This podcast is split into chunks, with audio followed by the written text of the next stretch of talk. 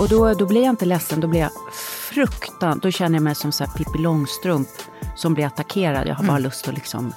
Då blir jag rebell. Reptilhjärnan vill ju gärna bara, nej men vad, alltså, Ja, snärta det- till det här eller gå stämmer inte, vadå, ni har fått helt fel, är ni helt, uh, ja.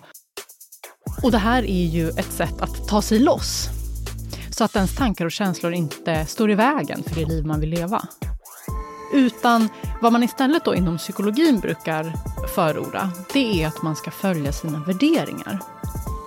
För värderingar är ofta mer djupa och långsiktiga Mm, spännande. jämfört med känslor. Vilket jävla team vi är. Poddteam. Ja, en ormfobiker och en råttfobiker. Ja. Nej, men jag har, Jag har väldigt svårt upp för disktrasor. Kan jag få vara med i det här?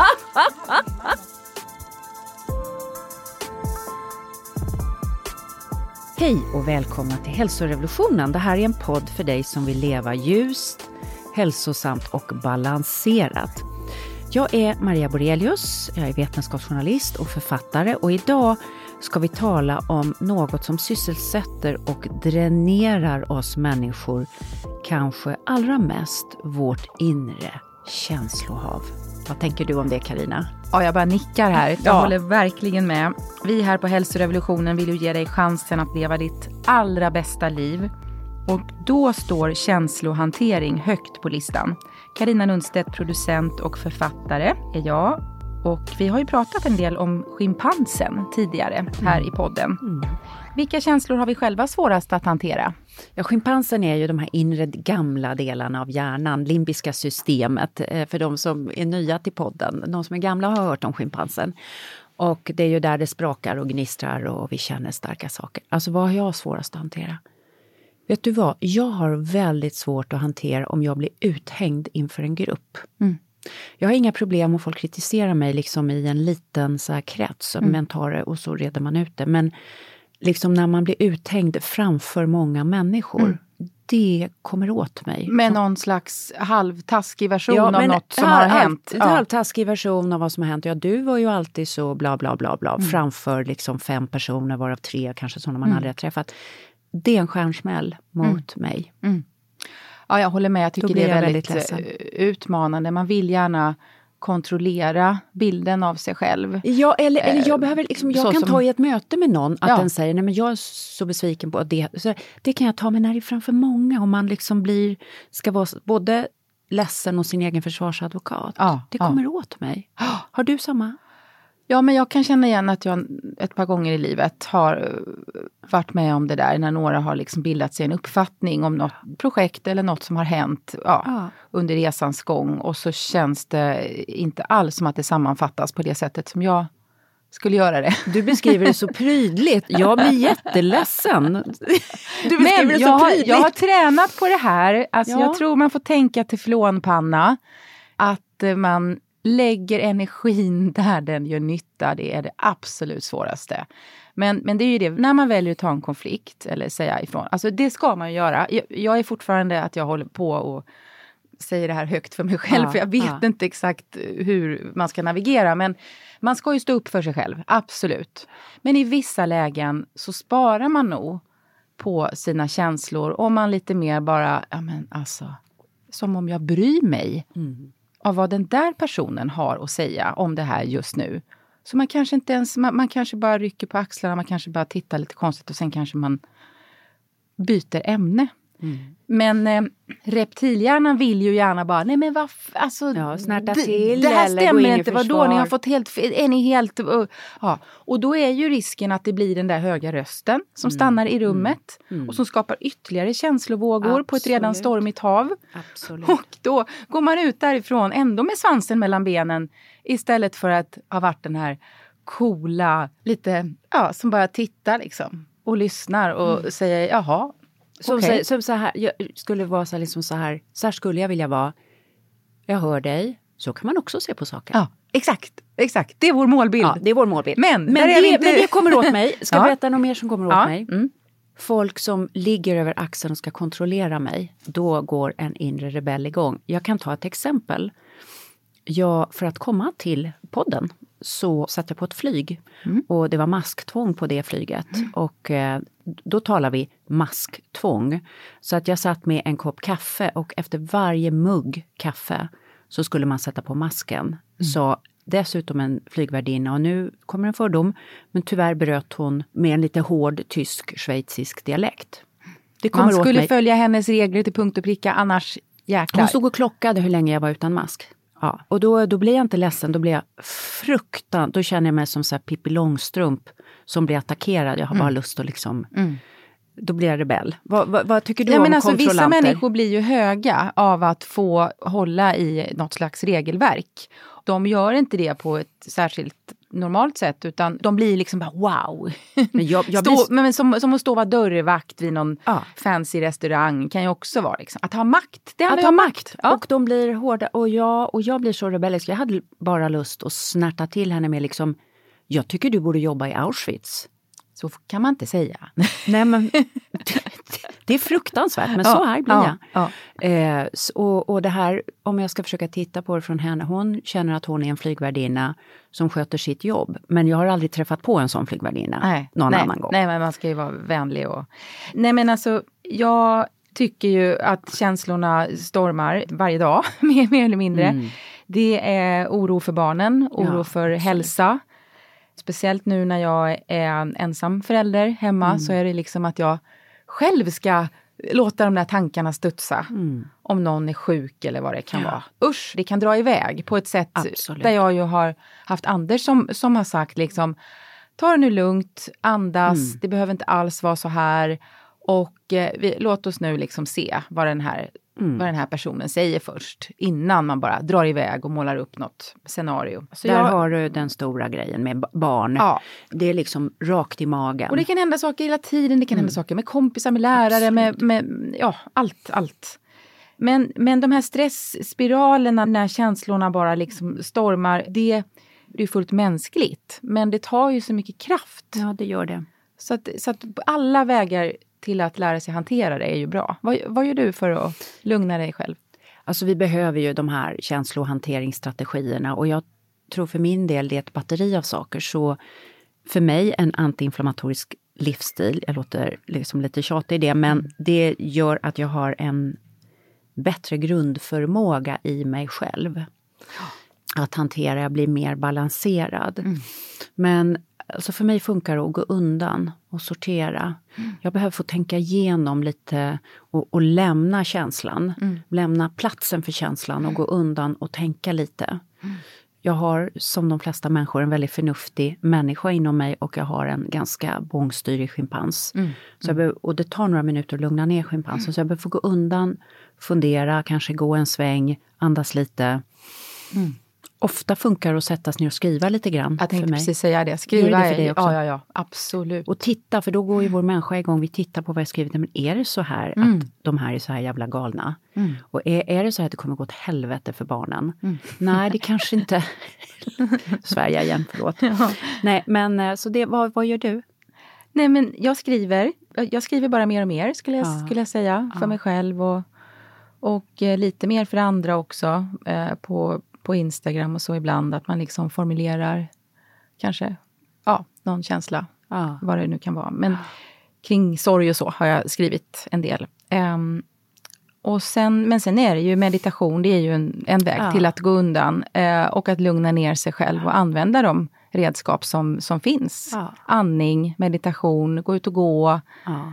Ringa en kompis. ringa en kompis och bolla. Prata bara- igenom, kan Ja. det vara så här och är de så Ja. här galna? Och, och just när man får de här samtalen från vänner också tycker jag. När de ringer mig lite och jag känner igen rösten liksom och, Mm. och det har varit något och man kan gå igenom och då, då känner man ju själv när man sitter vid sidan om Mm.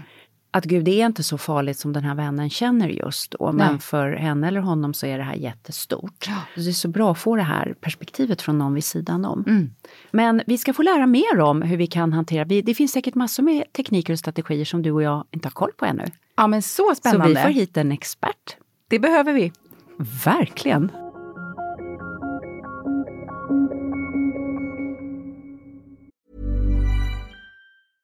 Hey, I'm Ryan Reynolds. Recently, I asked Mint Mobile's legal team if big wireless companies are allowed to raise prices due to inflation. They said yes. And then when I asked if raising prices technically violates those onerous two year contracts, they said, What the f are you talking about, you insane Hollywood ass?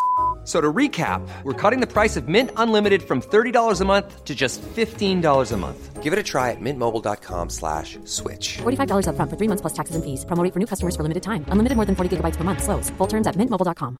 There's never been a faster or easier way to start your weight loss journey than with PlushCare.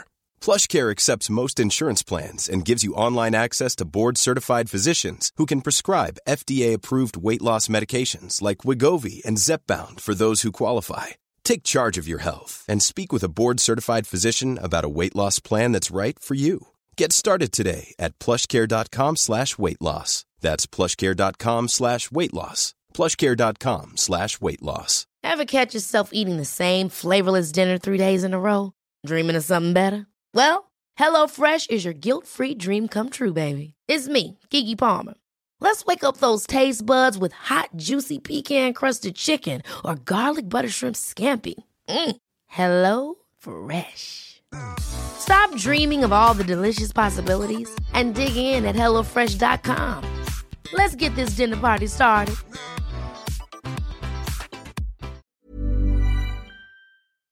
Vi fortsätter vårt roliga betalda samarbete med Bosch. De har precis kommit ut med sin nya köksmaskin, serie 6, som har fått en naturlig plats i mitt kök. Att baka gör mig lugn. Jag har länge tänkt att jag vill baka oftare. Och nu har det blivit mycket enklare tack vare serie 6 med sina smarta sensorprogram. Och den här gången valde jag ett recept ur din kokbok, Maria. Vad glad jag blir. Berätta, vad valde du? Jo, men jag ska baka din mormors härliga recept på Earl Grey-kex. Som då kommer från Hälsorevolutionen, kokboken. Och för det här receptet så rekommenderar du just en köksmaskin eftersom det är ganska många ingredienser. Så därför har jag dragit mig för att eh, baka de här. Det har känts lite knepigt och svårt eftersom jag inte haft någon egen köksmaskin tidigare. Och så här lät det. Ja, nu har eh, serie 6 köksmaskinen fått eh, jobba på här ett tag och det har blandats ihop till en perfekt liten smul smulsmet här. De innehåller havregryn, smör, bovetemjöl, bakpulver, havssalt, eh, citronzest, ingefära, blötlagda Earl Grey-teblad och sen kallt Earl Grey-te och honung och till sist kakaonibs. Ja, ni fattar, det här kommer att bli så himla gott. Ja, men det här är så kul och min mormor hade ju tyckt det här var fantastiskt. Hon var ju alla de här ingredienserna och det här med, med ett litet bra kex och en kopp te. Det var liksom väldigt mycket hon. Jag tror att hon drack 16 koppar te varje dag och just tekex var liksom lite specialitet ja. för henne. Det jag uppskattar särskilt med serie 6 nu när jag har bakat med den några gånger det är till exempel eh, den enkla funktionen att man kan väga ingredienserna. Både ovanpå köksmaskinen och direkt i skålen. Och sen de sju olika sensorprogrammen eh, som är, passar allt från när man bakar med jäst till att man vill vispa grädde eller maräng eller något annat. Och eh, den här gången när jag gjorde Earl Grey-kexen så hade jag program nummer fyra som funkade perfekt just för detta. Och det är en unik 3D-rörelse som gör att alla ingredienserna fångas upp liksom från botten och blandas väl. Ja, bakning och matlagning det är ju personligt i varje familj, för mig också. Det känns jättekul att recepten sprids och vi kommer lägga ut receptet på vår Instagram också, eller hur Karina? Ja, hur blev kexen förresten, Earl Grey-kexen? Ja men så himla goda med den här citronsmaken mm. i kombination med Earl Grey-teet. Man kan få testa köksmaskinen serie 6 i hela 100 dagar. Den finns redan nu att köpa hos Power och där kan man även få mer info om köksmaskinen. Lycka till! Och nu välkommen in i studion Siri Helle, psykologförfattare. Tack så mycket! Jättekul att vara här. Ja, du kommer i en blommig tröja med vårsolen, vad härligt! Mm. Ja. Du, varför har du skrivit den här boken? Vad hoppas du kunna ge dina läsare? Jag har jobbat kliniskt som psykolog i flera år och då tar man emot sex patienter om dagen i KBT. Och ofta får man höra att varför har jag inte fått lära mig det här tidigare? För de här verktygen som man får i KBT som handlar om hur man kan förändra sina tankar, känslor och beteenden. Det kan verkligen revolutionera livet för många. Och jag vill bara sprida de verktygen till så många som möjligt. Mm. För vad händer när man får de här verktygen?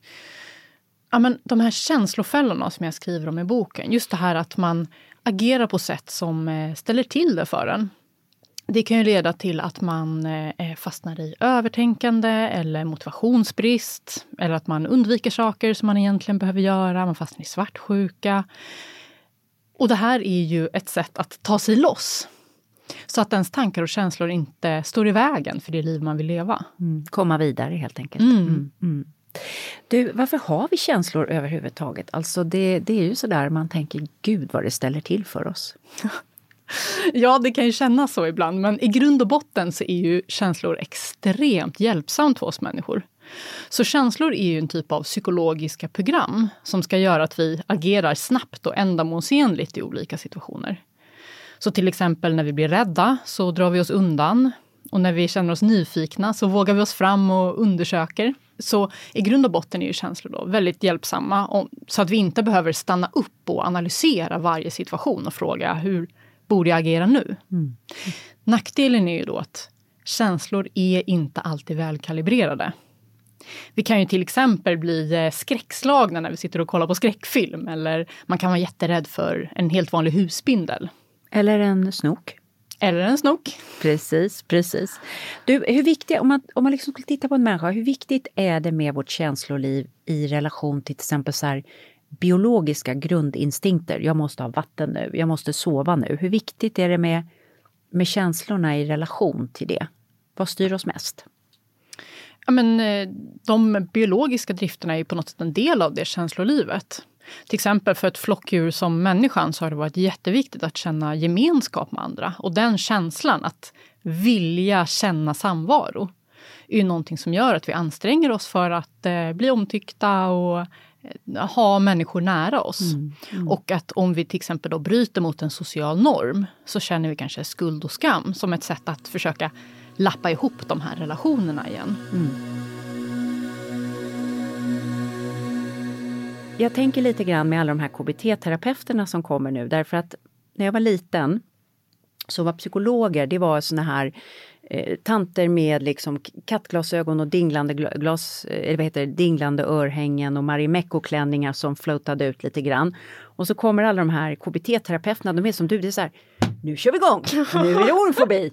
Nu plockar vi fram terrarieburen och det är bara om en timme är vi där, då ligger vi med ormen och gosar. Är det en fördom eller? Att det är liksom, ni är en ny sort på något sätt? Eh, KBT revolutionerade ju verkligen psykologisk behandling. Att den tidigare tradition var ju att så här, ja, men, psykologisk behandling, det tar tid, kanske flera år. Men så upptäckte man då de här metoderna som gjorde att man kunde bota då till exempel en förlamande fobi på tre timmar. Och, så det blev ju verkligen, men det blev kanske som, som en ny sorts terapeut då. Men ni är riviga också det här KBT-gänget. Jag har träffat några stycken. Ni är lite så här, okej okay, nu kör vi igång. är det så? Eh, ja men så är det. Sen tror jag nog att det kan bli lite ett filter, de som också är med i poddar. Att det är de som är lite extra riviga kanske. E extra riviga. Men du, varför blev du KBT-terapeut? Jag har alltid varit intresserad av psykologi och läste själv väldigt mycket självhjälpsböcker när jag var yngre ja, men jag var ganska introvert. Um, ja, men, tvivlade på mig själv, var, var osäker. Jag hade de här liksom, stora drömmarna om att jag skulle skriva en bok en dag, jag skulle föreläsa. Uh, men det kändes väldigt långt borta. Och sen då när jag läste till psykolog så förstod jag att eh, det här var verkligen ingenting ovanligt. Utan det här är ju sådana tankar och känslor som de flesta brottas med. De flesta har självtvivel och men det finns verktyg. Så jag började använda de här verktygen på mitt eget liv. Till exempel då att okej, okay, men då, då skriver jag en bok. Och eh, jag känner mig inte så motiverad, eh, men jag vet att motivation är något som brukar följa när man sätter igång, för det säger psykologisk forskning. Eh, och det gjorde den faktiskt. Mm. Och sen var det dags att skicka in eh, bokmanuset till förlag. Och ni vet, då tankarna drar igång att så här, nej, det är ingen idé, det är ingen som kommer intresserad. Men så här, Jag har lärt mig från KBT att man kan inte alltid lita på sina tankar, så då skickade jag in manuset ändå. Och så blev det antaget. Och, och, och så där har det liksom fortsatt. Att med de här verktygen så har också då jag kunnat bryta mig loss från mina ingrodda tankemönster och, och leva det liv som jag vill leva. Och det är också därför det känns så himla viktigt att, att nå ut med den här kunskapen till fler. Så du får med de här verktygen en blick på ditt eget liv som är lite utifrån kan man säga. Ja, verkligen. Man, får, eh, eh, man blir väldigt ödmjuk inför sina egna liksom, tankar och känslor. Att någonting kan kännas helt sant. Men sen kan man också ha då yttre bevis på att det kanske förhåller sig på ett annat sätt. Och då får man försöka lyssna på dem också. Du, jag tänker på, du säger här, det är ett slags snabbprogram, känslorna, och man brukar prata om magkänsla. Det här att gå på magkänsla, intuition. Ska man lita på sin magkänsla, den här första? Nej, det känns inte bra, jag vill inte gå in där. Det där är människan kan jag inte lita på. Ska man lita på de där signalerna? Ja, eh, nej men jag skriver i boken att eh, eh jag vet inte hur det är med din magkänsla. Den kanske säger åt dig att du borde gå dina 10 000 steg om dagen och äta 500 gram frukt och grönt. Min magkänsla, den kan säga saker som att jag borde bli ihop med mitt ex igen, trots att eh, alla tecken visar på motsatsen. Nej, men känslor är såklart viktiga signaler. Man ska lyssna på sina känslor. Till exempel om man blir arg så kan ju det vara en indikation på att någon har gått över ens gränser. Och här behöver jag agera. Men man behöver inte lyda de impulser man får. Ibland så har magkänslan verkligen rätt. Man kanske känner att den här personen är inte att lita på eller det här jobbet är nog inte för mig. Men det kan också vara en massa andra faktorer som spelar in. Jag tänker på, det här tycker jag är spännande därför att med risk då för att trampa någon på tårna, men det är ju ofta så där när man pratar om folk som har gjort lite oväntade saker, som säger att man måste följa sina känslor. Jag blev bara störtkär och måste lämna min familj till exempel. Alltså att det här är en så överväldigande känsla och den har man liksom inte rätt att tacka nej till på något sätt. Vad tänker du om det sättet att resonera utifrån ditt perspektiv? Känslor ger som sagt viktiga signaler, men de är inga orakel. Så det här med att man ska sätta känslan framför allt och följa den i alla situationer, det är inte en särskilt bra kompass. För som sagt, känslorna kan, när man blir arg så kan man få lust att eh, slå till någon eller göra slut eller sådär. Mörda någon, Mörda precis. Man någon, kan ja, känna att jag måste precis. mörda den här personen. Ja, exakt. Men det är ju sällan en Lösningen, värt- Exakt. nej. Utan vad man istället då inom psykologin brukar förorda, det är att man ska följa sina värderingar. För värderingar är ofta mer djupa och långsiktiga Mm, jämfört med känslor. Och Så till exempel då att eh, eh, om du blir eh, väldigt arg på dina barn så kanske du känner för att skrika och skälla. Men du har en värdering som säger att nej, jag vill prata i samtalston med mina barn. Och att försöka då återknyta till den värderingen. Eller om du blir då störtförälskad i eh, någon på jobbet fast du är gift. Så kan du fråga dig, okej vad, vad säger mina värderingar? Är det viktigt för mig att följa mitt hjärta i, i alla sammanhang? Eller är det viktigt för mig snarare att ha då kanske en livslång relation eller att, att vara med den här personen? Att, och att man försöker liksom återknyta till dem istället. Det här är ju spännande därför att du ställer ju ett ganska högt krav på, för att har vi alltid funderat ut vad som är våra värderingar i varje, alltså det, det, det är ju ett livslångt projekt. Verkligen. verkligen. Som man hållit på med ända sedan antiket och hålla på och fundera ut vad är en, en god moral i samhället? Vad är god moral? Vad tycker jag själv? Vem vill jag vara Precis, som vad är, människa? vad är min inre Vad är kompass? min inre Mm. kompass? Liksom, åt vilket håll pekar den och på vilket sätt är den lik andras och på vilket sätt är den inte det? Mm. Så, så om, om man säger då att man ska leva efter sina värderingar, vilket låter som en spännande tanke och det, du går ju i en lång linje där. Jag har precis läst Marcus Aurelius självbetraktelser från liksom 160 efter Han pratar ju bara om det här. Ja, ja. Titta på sig själv, fundera, vem vill man vara? Sokrates, all psykologi idag. Men vad, vad ska man göra för att börja rota i vad som är ens värderingar då? Där man liksom väver ihop känslor och förnuft på något bra sätt. Vad, vad, vad kan man göra för typ av övning med sig själv? Det finns jättemånga bra övningar som du säger om man vill lära känna sina värderingar. Eh, det räcker med att googla på värderingsövningar så kan man få många uppslag. en sån eh, populär övning det är att man funderar på sitt framtida jag. Så man föreställer sig då, hur är jag när jag är 80 år? Eller när jag är 100 år, det beror lite på hur gammal man vill vara, eller vilken tidshorisont. Eh, men hur ser mitt liv ut just då? Och när jag ser tillbaka på mitt liv, vad vill jag se tillbaka på? Var jag den där personen som eh, var driftig i eh, karriären och alltid ställde upp för mina kollegor? Eller var jag den som alltid fanns där för familjen? Eh, och som liksom kunde ställa in ett jobbmöte för att jag behövde finnas där för mina barn eller vad det nu kan vara för någonting. Eller var- Spännande tanke. Spännande. Ja. Har du gjort den själv? Absolut, Ja. många gånger. För som du säger, det är ju ett livslångt projekt man och det kan- förändras Ja, ju jag förstår. Man lär sig nytt. Hur, hur såg din idealbild ut? Vem vill du vara när du är 80? Ja, men jag vill gärna ha många människor runt, runt omkring mig. Så inte bara då att ha liksom en kärnfamilj, utan en vald familj. Eh, och många så här, intressanta, intellektuellt stimulerande vänner. Man kanske bor på en gård på landet liksom, och man sitter där tillsammans och filosoferar över ett glas vin och skriver böcker och så. Du bor i ett kollektiv med olika eh, psykologkompisar som sitter och funderar över känslofällor Ja. konstant. Precis. Härligt, härligt.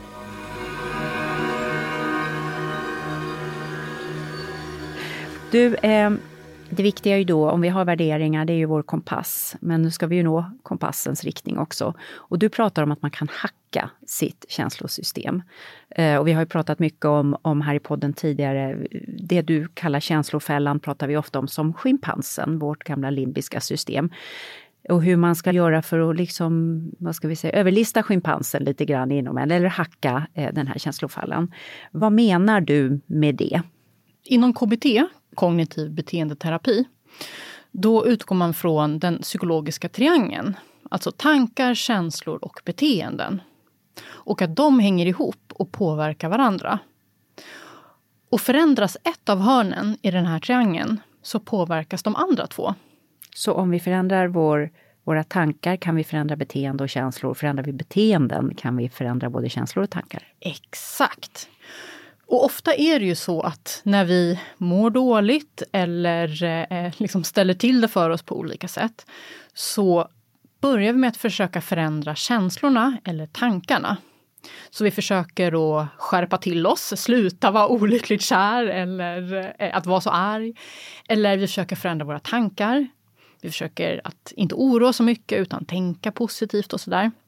Men det kanske mest underskattade hörnet i den här triangeln är att börja med att förändra beteendet. Det här låter ju läskigt om man är till exempel väldigt rädd för något. Vi, vi kan säga, jag är enorm ormfobi. Alltså vi talar episk ormfobi. Jag skulle säga att jag är en av de tio mest ormrädda i Sverige. Wow! Ja. Ja. Så när du säger till mig att jag måste börja med att ändra mitt beteende, jag, får- jag får liksom skräck bara jag ens tänker på att jag skulle ta i en orm eller vad alltså så. Så vad menar du med det här? Det här med att börja i beteendet, det är någonting som jag valt att kalla för beteendeprincipen. Att istället för att agera i linje med känslan du har, alltså rädsla, så agerar du i linje med känslan du vill uppnå. I det här fallet då lugn eller trygghet. För att på så sätt då också få tankarna och känslorna att haka på. Så vad Så betyder då- det? Ja, jag kan ta vi- ett exempel. Ja, ja. Jag är och tittar på ett hus som vi funderar på att köpa i England. Mm. Och upptäcker att på tredje våningen ligger en orm. Mm. En jättestor orm i ett terrarium. Och vad gör jag? Jag väldigt ovärdigt springer ur huset skrikande. Mm, såklart, för att hela ditt då, den inre schimpansen drar Ja, igång. Liksom. ja, Ja, ja. Och vad ska jag göra då? Ja, för då är frågan, okej, så om du inte hade varit rädd i den här situationen utan tvärtom varit eh, lugn och trygg, du kanske är där och tittar på huset tillsammans med någon? Är det? Ja, Eller- absolut, med ja. min familj. Ja, hur, hur eh, reagerar din familj när de ser den här ormen i terrariet? De skrattade mest åt mig. Ja, Ja, Ja. ja. Men, de, nej, men de säger Ja. det ligger en jätteäcklig orm där uppe och går ur rummet. okej, Mm. de går ur rummet. Ja. En person som gillar ormar kanske hade gått fram och tittat på den lite extra. Mm. Sådär. Eller jag som inte är varken rädd för ormar eller särskilt intresserad, jag kanske bara hade gått förbi. Mm. Och då handlar beteendeprincipen om att agera som om man inte var rädd. Mm. Och då måste man titta på det då och, och, studera det för att det här är ju så starkt när man har en fobi. Ja. Så att man liksom nästan kan inte ens titta på vad andra människor skulle göra med en orm. Så Nej. vad ska man göra då? Man ska gå på Skansen? Gå på Skansen. Nej, men, men vad som är viktigt då när ja. man använder beteendeprincipen, det är att ta det stegvis. Stegvis, ja. mm. För när man pratar om det på det här mm. sättet, då mm. kan det ju låta som Nikes slogan Just do, do it. it. Ja, ja, Men det är klart att var det så enkelt så hade du redan gjort det. Utan den här boken då, Känslofällan, det är snarare How to do it. Mm. Och där är ju en viktig grej att ta det stegvis. Mm. Och det är klart att om man ska börja med att hantera en liksom, ormfobi, den här alltså stark skräck för ormar, då kommer man inte kunna klappa en orm på Skansen det första man gör. Det kanske räcker med att kolla på en bild i mobilen. Det, det räcker med att, att till exempel föreställa sig att jag står i entrén till huset och någon säger det ligger en orm på tredje våningen och jag säger jaha. Mm. Det är ett stort steg för mig. Ja, och då är det där man börjar. det är där jag skulle börja. Ja. ja. Och det låter som att är det så starkt att ja. det liksom är en ren ja. fobi, då är det ju ofta att gå i behandling. Alltså att kontakta en KBT-terapeut. För Nej, men det här är ju en metafor för alla fobier vi kan ha och rädslor och så vidare. Precis, men säg till exempel att man är rädd för att eh, prata om känslor. Mm. Jättevanligt. Eh, det första man ska göra kanske inte är då att så här, bekänna sin kärlek för sin kollega. Det är kanske är ett jättestort mm. steg. Utan det kanske bara handlar om att vara ärlig med hur man mår mm. när man inte mår på topp. Att ta de små stegen, ja. Mm. Precis, mm. för gör man det då medvetet och successivt, vad som händer är att tankarna och känslorna hakar på. Mm. Du upptäcker att alla de här liksom katastrofscenarierna du hade målat upp händer inte. Och det leder då i sin tur till att du blir lugnare och att det blir lättare att också då ta nästa steg. Mm. Mm.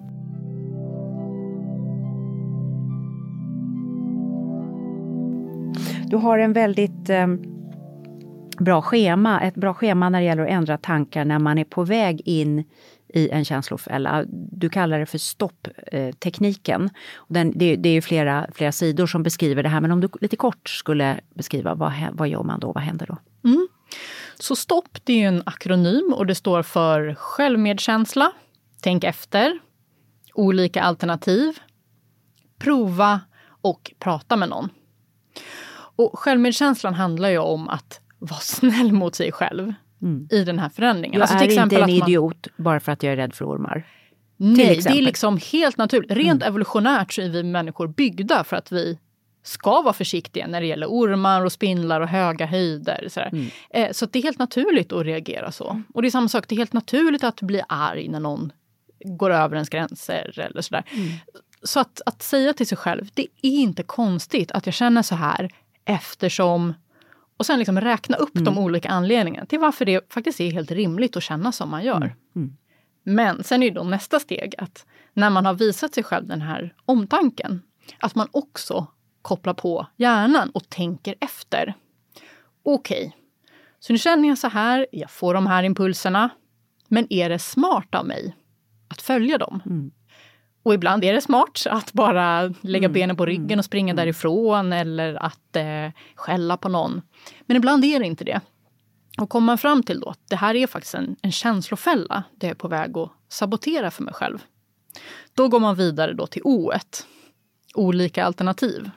Så om vi nu ska använda beteendeprincipen, vad är det som skulle passa här att göra? Mm. Mm. Till exempel då, vad skulle kunna vara ett lagom första steg för mig? Och sen då nästa steg, P som är prova. Mm. För att eh, man kan ju inte liksom, analysera sig fram till den bästa lösningen alltid, utan det handlar om att testa sig fram. Mm. Och sen att slutligen då att prata med någon. Mm. För det är ju någonting speciellt att faktiskt dela med en annan människa hur man tänker och känner och märka att man blir omtyckt och förstådd mm. i det. Mm. Väldigt, väldigt bra. Nu vill Karina säga något. Nej, men jag tänker lite på att ibland är det som att vi inte får vara rädda och ha de här fobierna och starka känslorna. Att vi ska liksom rätta till det. Att det, alltså jag tänker just att KBT har visat sig vara väldigt effektivt och är man då flygrädd eller som jag, rädd för råttor, så är det lite underförstått att ja men det där borde jag ta tag i någon gång. För jag kan inte gå runt och vara Karina som är livrädd för råttor hela livet. Vilket jävla team vi är. Poddteam, Ja, en jag ormfobiker jag och en råttfobiker. Ja, ja. Nej, men jag har, Jag har väldigt svårt upp för disktrasor. Kan jag få vara med i det här? Ja, det hade min man också. Nej men, att, nej men jag flyger upp på närmsta bord. Men alltså det här har blivit bättre och faktum är att det var när jag satt med min syrra och fikade på Söder på ett litet bohemiskt fik och så satt vi liksom trängde oss ner vid ett bord. Då satt en kille där med någon huva och han såg liksom all- lite allmänt skum ut. Men vi, ja men okej, vi sätter oss här. Plötsligt ser jag hur det tittar ut någonting ur hans huva. Då har han två rötter inne i sin jag bara, och då, men då, alltså jag bara, jag visste inte, jag var, ja men, och fikat hade precis kommit in och skulle vi bara springa där, därifrån. Men då andades jag bara, okej, nu, nu, bara tar, nu bara tar jag det här. Nu har jag liksom fått en möjlighet att träna. Det, det slutade Wow. med att jag satt med råttan på axeln. Nej. Jag bara gjorde det. Sen Vilket extremt bra exempel på Sen har jag inte längtat efter Wow. det igen. Men jag skulle säga att jag är lite mindre hysterisk. För jag, Mm. någon gång, kanske i halvåret i Stockholm, så ser du ju någonting kila Mm, över gatan eller i någon trappa eller sådär.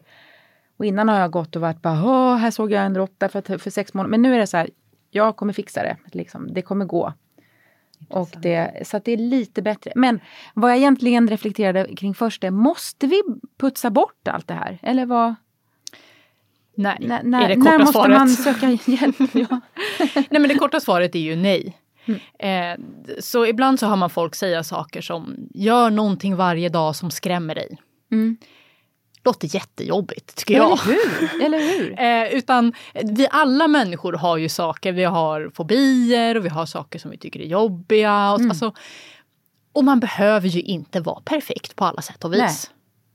Eh, det låter ju Det jättejobbigt. finns ju en, en nollpunkt i det här också, liksom en igenkänning, en, alltså att blotta sig, en sårbarhet där vi också, alla har något som skrämmer Mm. eh, lite, eller hur? Så det finns en kommunikation i våra sårbarheter också. Men det är väl när det tar överhanden och leder oss att Ja. göra saker som vi inte vill leva med, det är När väl där. liksom, Begränsaren i livet. Ja. Ja, exakt. Det, det är liksom kontrollpunkten. När det gör att det går åt helvete på Ja. andra sätt. Ja. Precis, hindrar dig från att göra de saker du vill göra i Mm, livet. ja. Till exempel om det hade hindrat dig då från att gå tillbaka till det kaféet Mm. för att du har det här minnet av den händelsen. Mm, mm. Då kan det vara värt att jobba med. Ja. Men det är ingenting man måste göra för sakens skull. Men ormarna går ju bra så länge du inte har något hus på landet. Du, eh, liksom, jag eller? älskar ju Afrika, det är nej, jättebra går att vara ormfobiker Ja. när man är där. Men ja.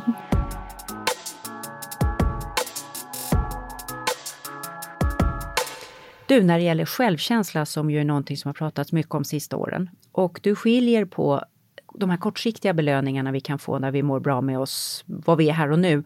Och det här långsiktiga, verkliga värdet vi kan bygga. Berätta lite hur du har tänkt där.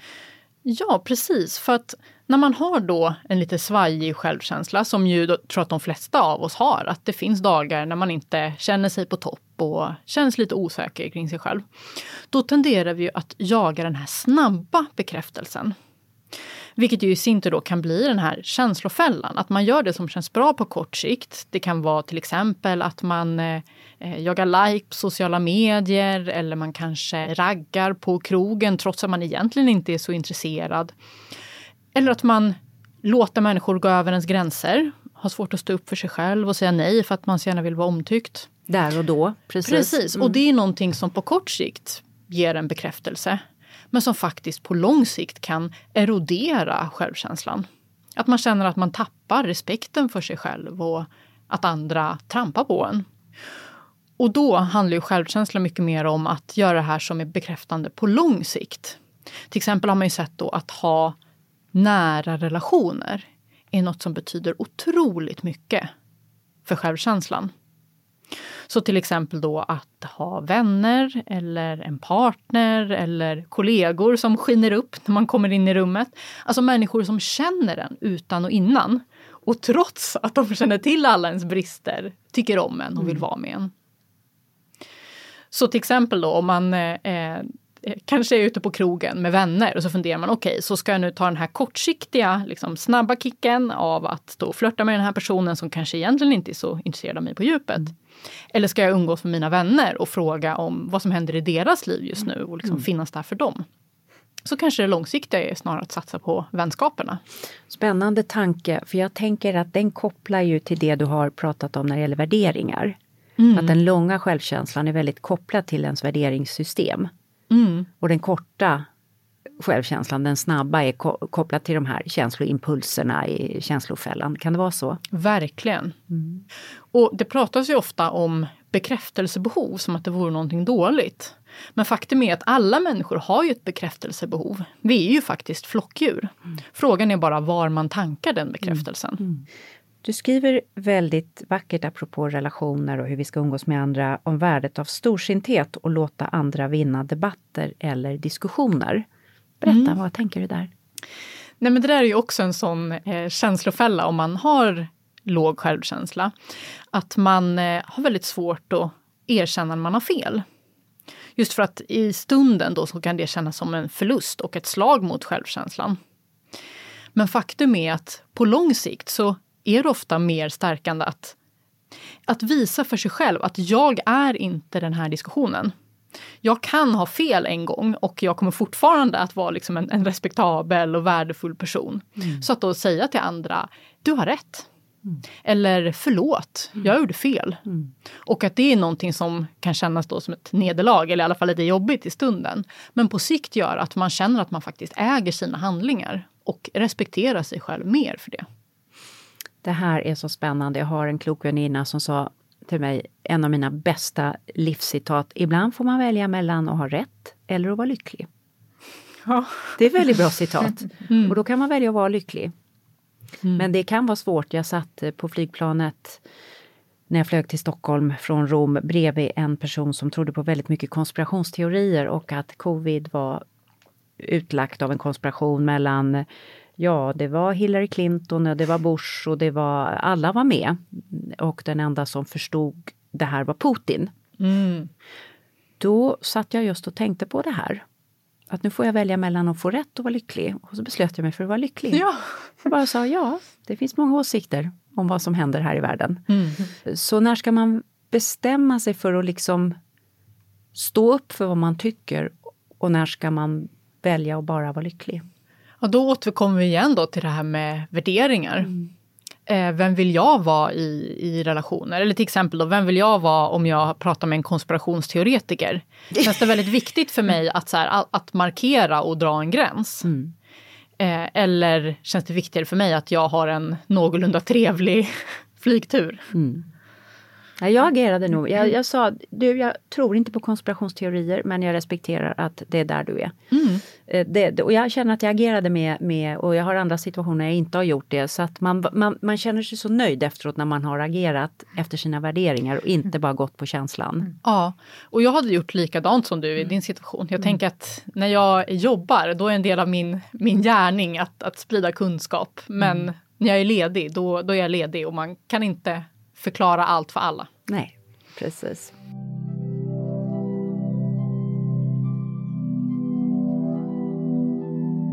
Du, du pratar om glädje och det är ju ett stort ämne och vi behöver väldigt mycket glädje och ljus idag i vår värld. Och du pratar om värdet av att boka in glädje.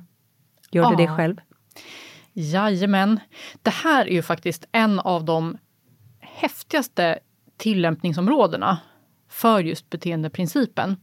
Det här för att när man känner sig nere eller har en dålig dag, då har man ju ofta inte lust att göra någonting såklart. Och man tänker också, ens tankar blir färgade av det här så att man känner att äh, det är ingen idé, jag ställer in träningen, jag, mm. jag orkar inte och sådär. Men faktum är att man kan använda beteendeprincipen här också genom att aktivt då boka in de där sakerna som brukar ge en glädje och energi. Mm. Och även då man inte har samma lust som vanligt så kan den lusten komma när man väl sätter igång. Mm. Så till exempel då att man, eh, liksom, man bokar in sig på, på träningspass eller en målarkurs eller sådär. även om man inte då har lust, man kanske slutar jobbet och känner sig lite seg och ah, ska jag ställa in. Men att man ändå tar sig dit, så brukar det vara värt det i slutändan. Det här kopplar ju väldigt mycket till motivation som du skriver om också. För många är, jag skriver ju hälsoböcker och många frågar mig hur ska jag få motivation att komma igång? Men du menar att det är inte riktigt så man ska resonera. Berätta. Nej precis, återigen då så vill jag vända på steken. Det är genom att komma igång som man får motivation. Precis. För som motivation fungerar, det är ju att antingen så är det själva aktiviteten i sig som belönande, alltså inre motivation, att man känner att man kommer in i ett härligt flow, att man utvecklas och blir stimulerad. Eller så är det yttre motivation, alltså att man blir belönad för den här aktiviteten. Till exempel att man får uppmuntran eller lön kanske om man jobbar. Men varken den inre eller yttre motivationen kommer ju om man inte sätter igång. Och där handlar det då om att ta de här första stegen mot förändring. Oavsett om man känner motivationen eller inte.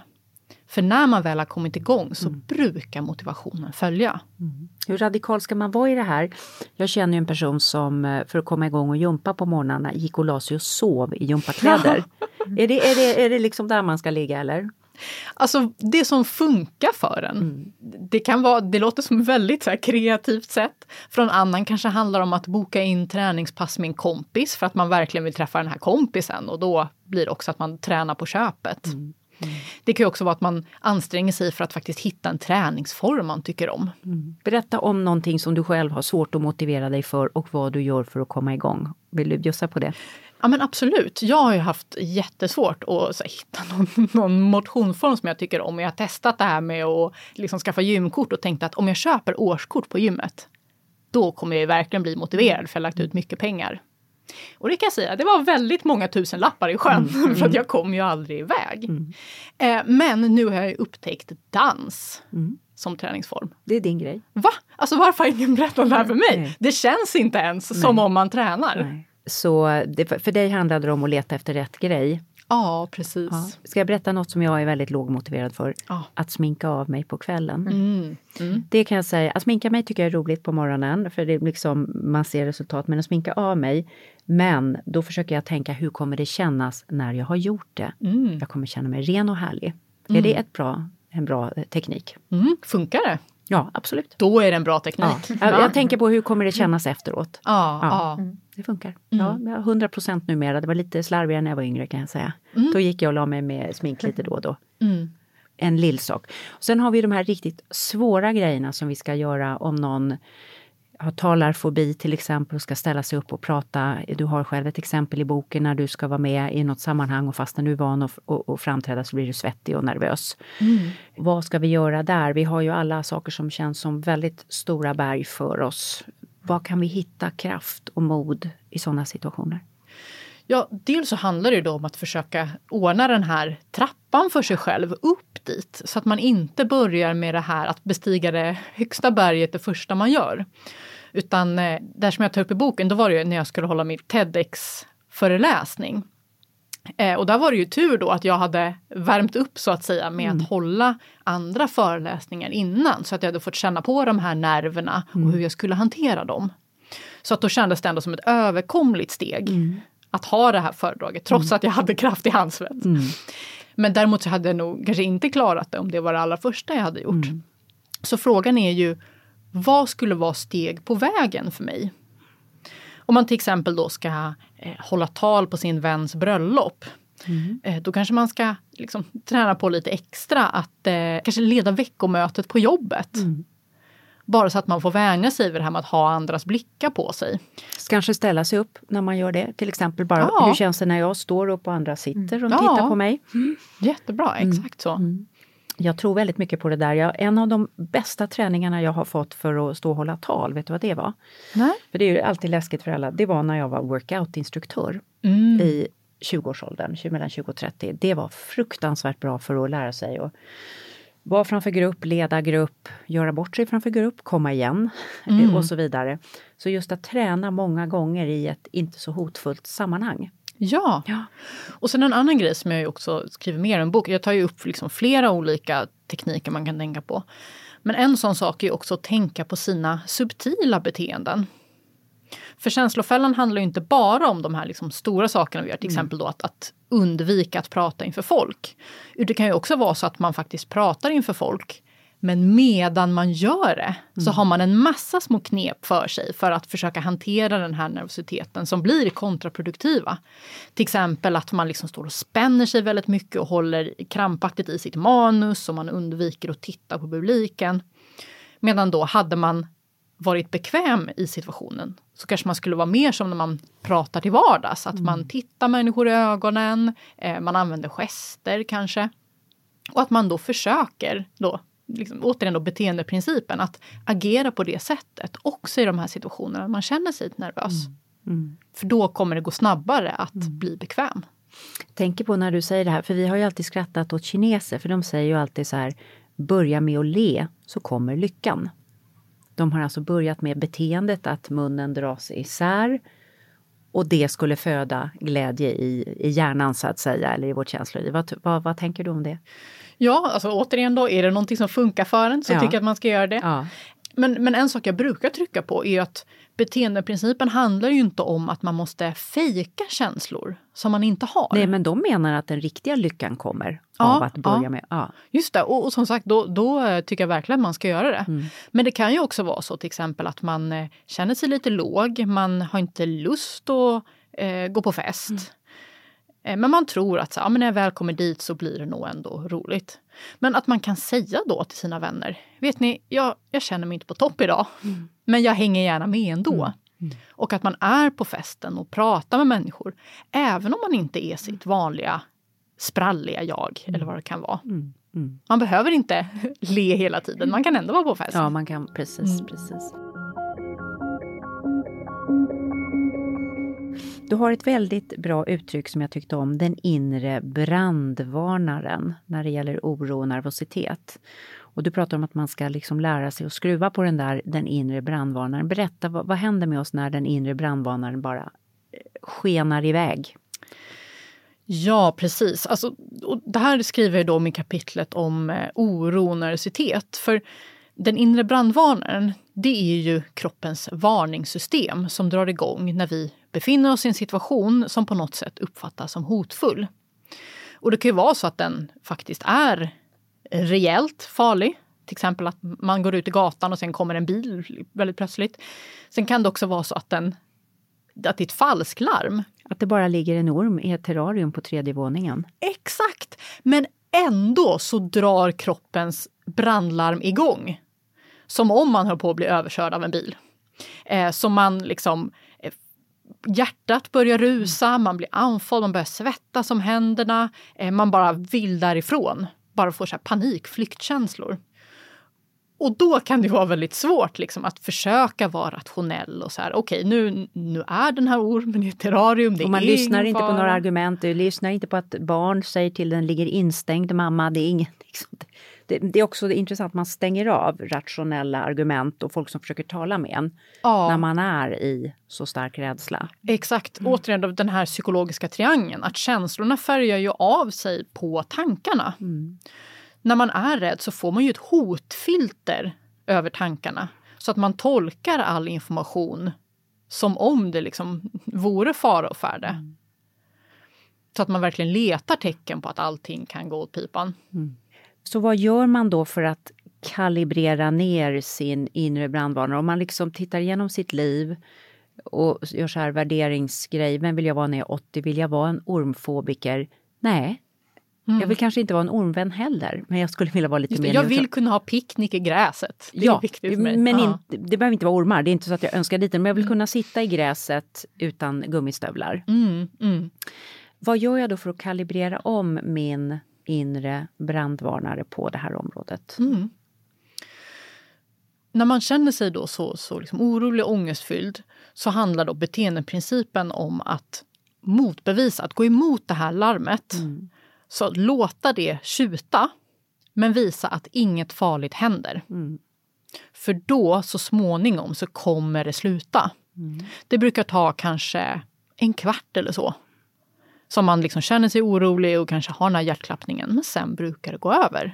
Och då kan man sätta sig ner och andas lite grann, eller vad gör man då? tuggar man, vad gör man under den här kvarten för att liksom säga till brandlarmet, nu får du lugna dig lite grann. Vad är bra att göra då? Är det djupandning, tugga tuggummi? Ja, alltså har man väldigt kraftig ångest då kan det ju vara bra att försöka andas i fyrkant, mm. liksom att försöka att inte hyperventilera.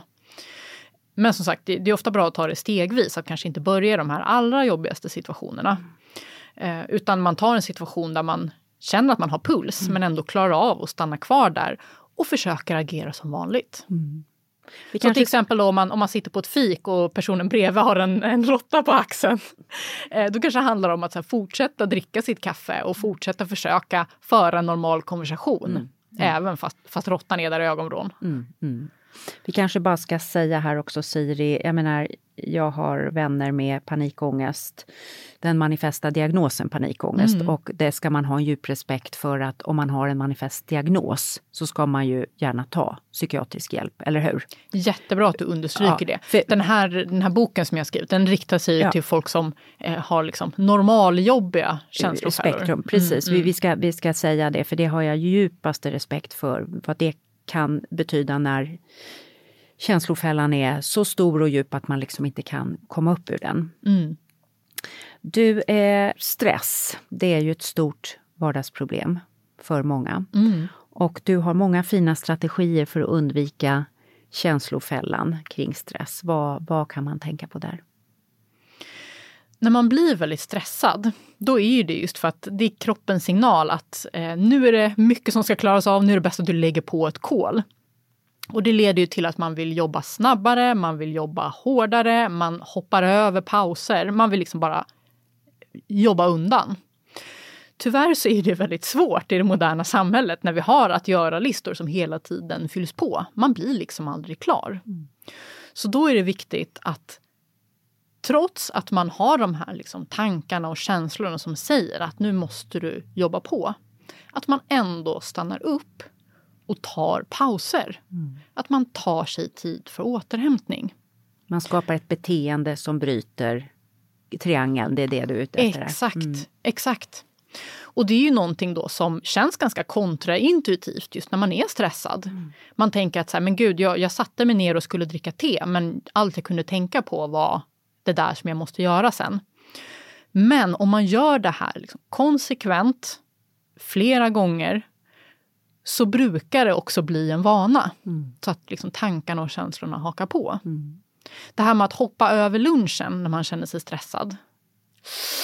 Ingen bra idé. Nej, då förstärker beteendet den grundläggande känslofällan. Det är så du tänker? Mm, snarare exakt. än att bryta det. Mm. Exakt. Vi sitter vid Kungsgatan här i Stockholm. Här går liksom ett tvärsnitt av Stockholms befolkning förbi, alla möjliga människor, åldrar. Vad är de största känslofällorna, skulle du säga, som vi brottas med?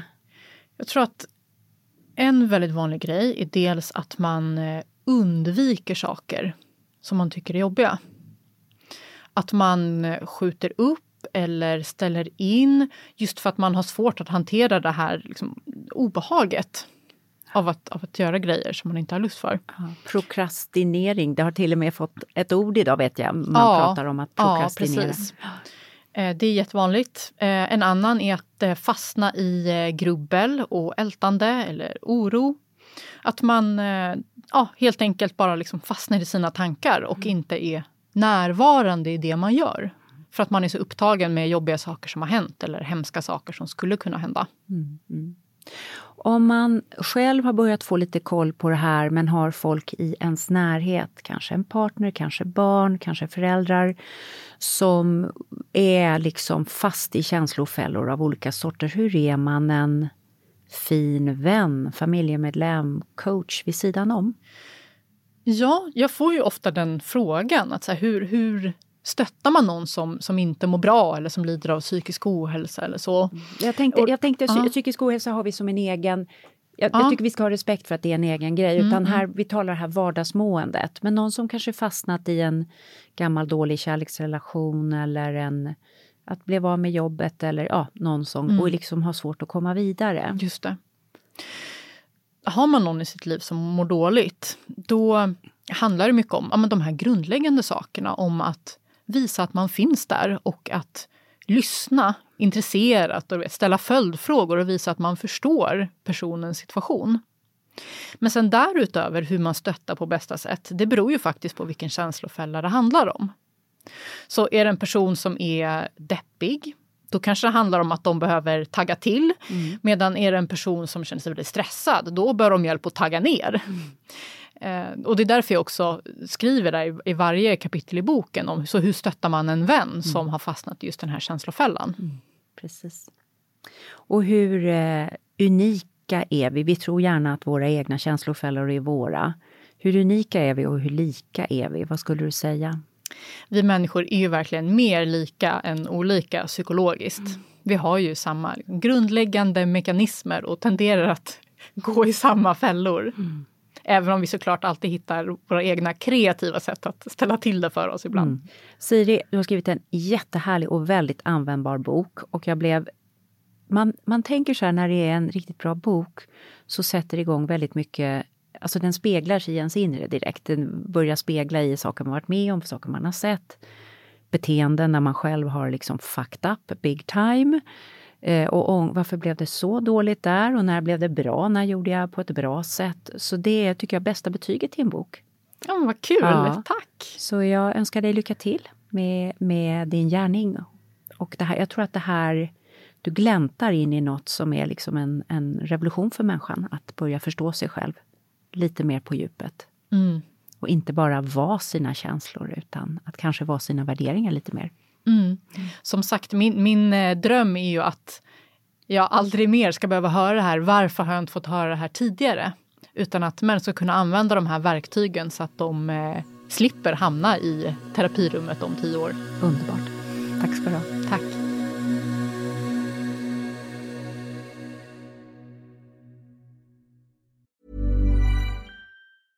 Hej, jag Ryan Reynolds. Recently, I asked Mint Mobiles legal team if big wireless companies are allowed to raise prices due to inflation. They said yes. And then when I asked if raising prices technically violates those onerous two-year contracts, they said, what the f*** are you talking about, you insane Hollywood ass?" So to recap, we're cutting the price of Mint Unlimited from $30 a month to just $15 a month. Give it a try at mintmobile.com slash switch. $45 up front for three months plus taxes and fees. Promoting for new customers for limited time. Unlimited more than 40 gigabytes per month. Slows. Full terms at mintmobile.com. A lot can happen in three years. Like a chatbot may be your new best friend. But what won't change? Needing health insurance. United Healthcare Tri-Term Medical Plans, underwritten by Golden Rule Insurance Company, offer flexible, budget-friendly coverage that lasts nearly three years in some states. Learn more at uh1.com. Hiring for your small business? If you're not looking for professionals on LinkedIn, you're looking in the wrong place. That's like looking for your car keys in a fish tank. LinkedIn helps you hire professionals you can't find anywhere else, even those who aren't actively searching for a new job but might be open to the perfect role. In a given month, over 70% of LinkedIn users don't even visit other leading job sites. So start looking in the right place. With LinkedIn, you can hire professionals like a professional. Post your free job on linkedin.com slash achieve today. Ja, när känslohavet stormar och man känner sig som en liten båt som guppar på vågtopparna så kan det ju behövas lugnande mat. Och för mig så kan det ofta betyda lite såsigt, lite krämigt och lite värmande.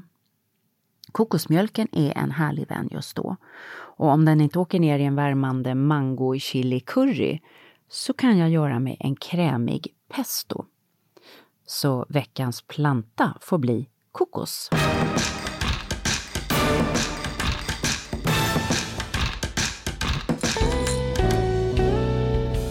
Kokosen innehåller mättat fett i form av mellanlånga fettsyror. De förkortar man MCT. Och du har kanske sett MCT-olja på hälsokosten. Det är just kokosens fetter det handlar om då. Och länge så såg man mättade fettsyror som alltid skadliga eftersom de ansågs kopplat till en ökad risk för hjärt och kärlsjukdom. Och så är det ofta. Men i Polynesien i Stilla havet så väcker kokospalmerna höga och många. Och befolkningen äter väldigt rikligt med just kokosfett. Det var ju liksom där som Robinson Crusoe hamnade om du tänker dig. Och ändå så kan man inte se någon ökad risk för hjärt och kärlsjukdom där. Och det här har intresserat forskningen som började titta på allt annat som befolkningen äter samtidigt som kokos. som fisk och skaldjur från Stilla havet och brödfrukter som växer rika på naturliga kostfibrer. Så slutsatsen blev att det handlar om en helhet och att just de mättade fetterna som finns i kokosen kanske ändå inte verkar på samma sätt som de mättade fetter som finns i animalisk föda. Och tvärtom visar sig MCT-oljan ha hälsofördelar och stärka mag-hjärnsamtalet som är så viktigt för vår inre balans. Så idag ska vi göra en krämig, helt vegansk pesto. Den är ljuvlig och nu kommer vi använda näringsjäst istället för parmesan. Ingredienser för en rejäl sats som håller 3-4 dagar i kylen.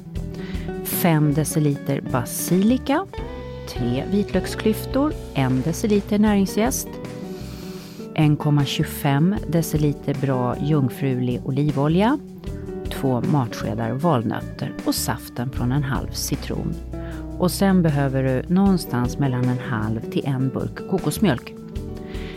Skala vitlök, lägg i olivolja, kokosmjölk, näringsjäst, citronjuice, vitlök i en bunke och kör ner en stavmixer och få allt slätt. Och sen kan du lite grovt hacka basilika och valnötter och lägga i så att du får liksom lite, lite crunchiness. Och så känn av. Vill du ha det mer såsigt, en mer liksom pestosås, så kan du röra ner mer kokosmjölk. Men om du vill ha det lite mer grovt så behåller du som nu. Salta som du tycker är gott. Du kan känna av också om du behöver lite mer syra. Citron, jag tycker också vitvinsvinäger, gärna balsamico-varianten kan vara väldigt gott att använda. Och det här, ja, vad kan man använda det här till? Precis allting. Det kanske inte är en frukost, men det går till en omelett. Det går till grillat kött, det går till eh, en glutenfri pastarätt till exempel, kyckling, fisk och så vidare.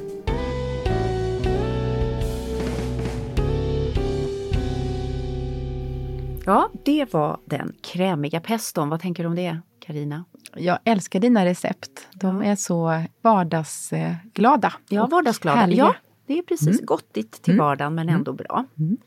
Du, det här var ju väldigt matnyttigt. Vad tar du med dig? Från det här avsnittet så tar jag med mig detta härliga känslorike, känsloland, alla känslostormar som vi alla brottas med och hur vi till exempel då genom KBT-teknik som vi har lärt oss mycket om idag faktiskt kan eh, angripa detta med enkla medel eh, och inte fastna med någon slags offerkofta och tänka att så här kommer det alltid att vara. Men så. Det är väl väldigt härligt att veta det. Sen, sen så tror jag på att eh, du kan vara rädd för ormar och jag för råttor och vi måste kanske inte alltid ska vi säga, bekämpa varje fobi, varje rädsla, om det då inte är ett stort vardagsproblem. För, för att annars så ska man liksom bli någon slags felfri människa. Eller, alltså rädslor är ju, och käns starka känslor är ju, det är ju bra också. Ja. Så att vi inte blir bara helt neutrala. Liksom. Ja, jag vet inte, jag tänker allt möjligt. Vad, vad, vad tänker du?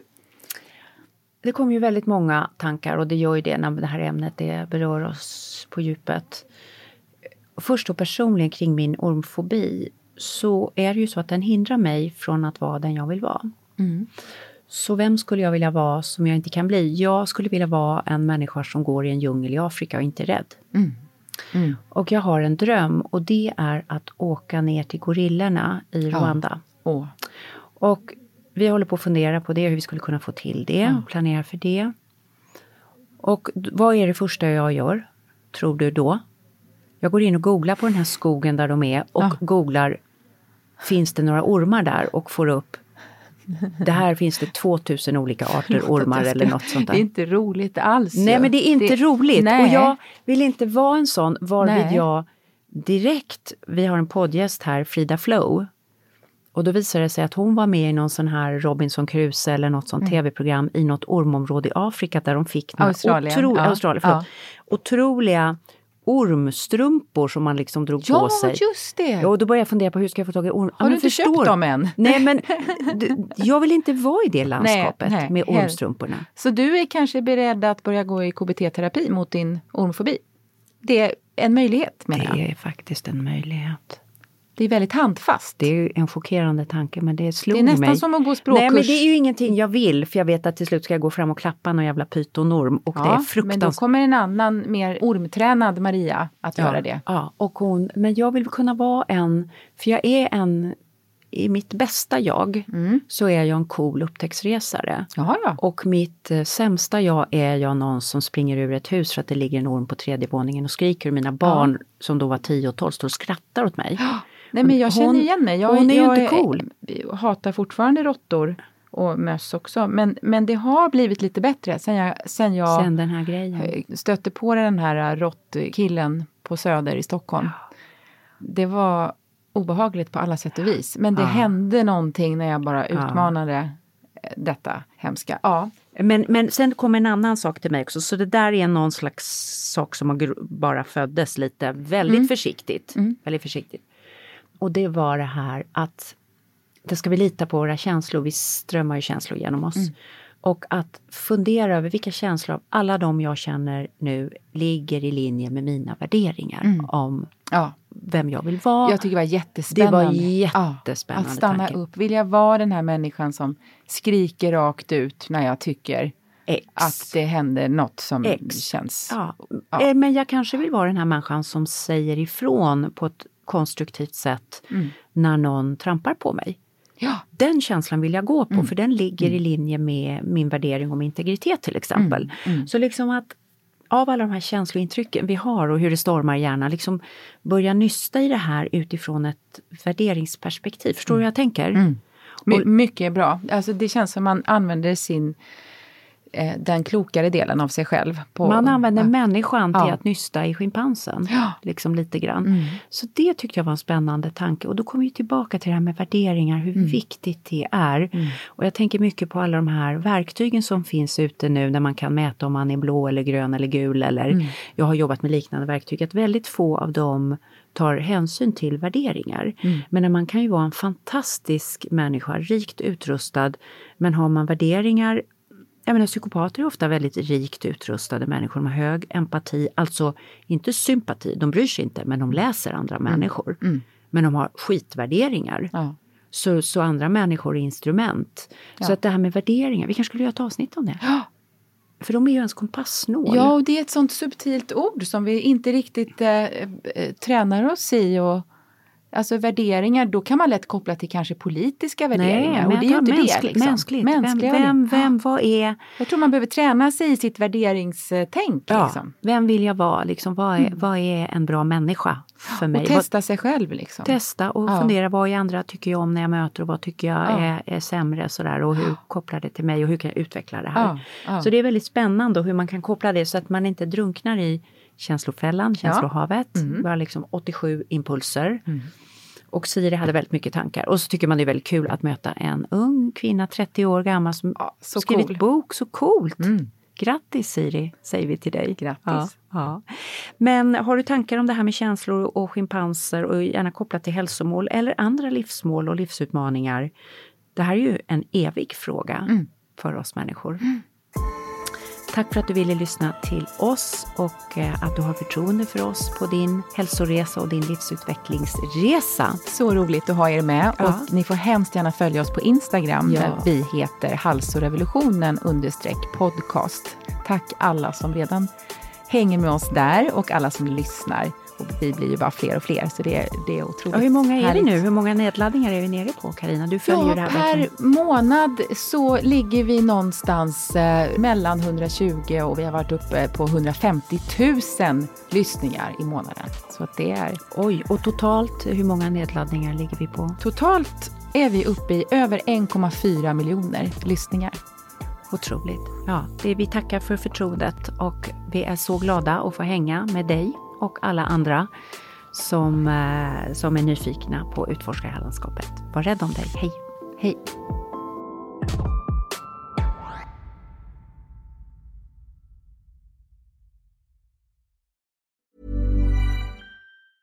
Ever catch yourself eating the same flavorless dinner three days in a row? Dreaming of something better? Well, HelloFresh is your guilt-free dream come true, baby. It's me, Gigi Palmer. Let's wake up those taste buds with hot, juicy pecan-crusted chicken or garlic butter shrimp scampi. Mm. Hello Fresh. Stop dreaming of all the delicious possibilities and dig in at hellofresh.com. Let's get this dinner party started. Hey, it's Paige DeSorbo from Giggly Squad. High quality fashion without the price tag. Say hello to Quince. I'm snagging high-end essentials like cozy cashmere sweaters, sleek leather jackets, fine jewelry, and so much more. With Quince being 50 to 80% less than similar brands. And they partner with factories that prioritize safe, ethical, and responsible manufacturing. I love that. Luxury quality within reach. Go to quince.com slash style to get free shipping and 365-day returns on your next order. quince.com slash style. Imagine the softest sheets you've ever felt. Now imagine them getting even softer over time. That's what you'll feel with Bowl and Branch's organic cotton sheets. In a recent customer survey, 96% replied that Bowl and Branch sheets get softer with every wash. Start getting your best night's sleep in these sheets that get softer and softer for years to come. Try their sheets with a 30-night guarantee. Plus, get 15% off your first order at bowlandbranch.com. Code BUTTERY. Exclusions apply. See site for details.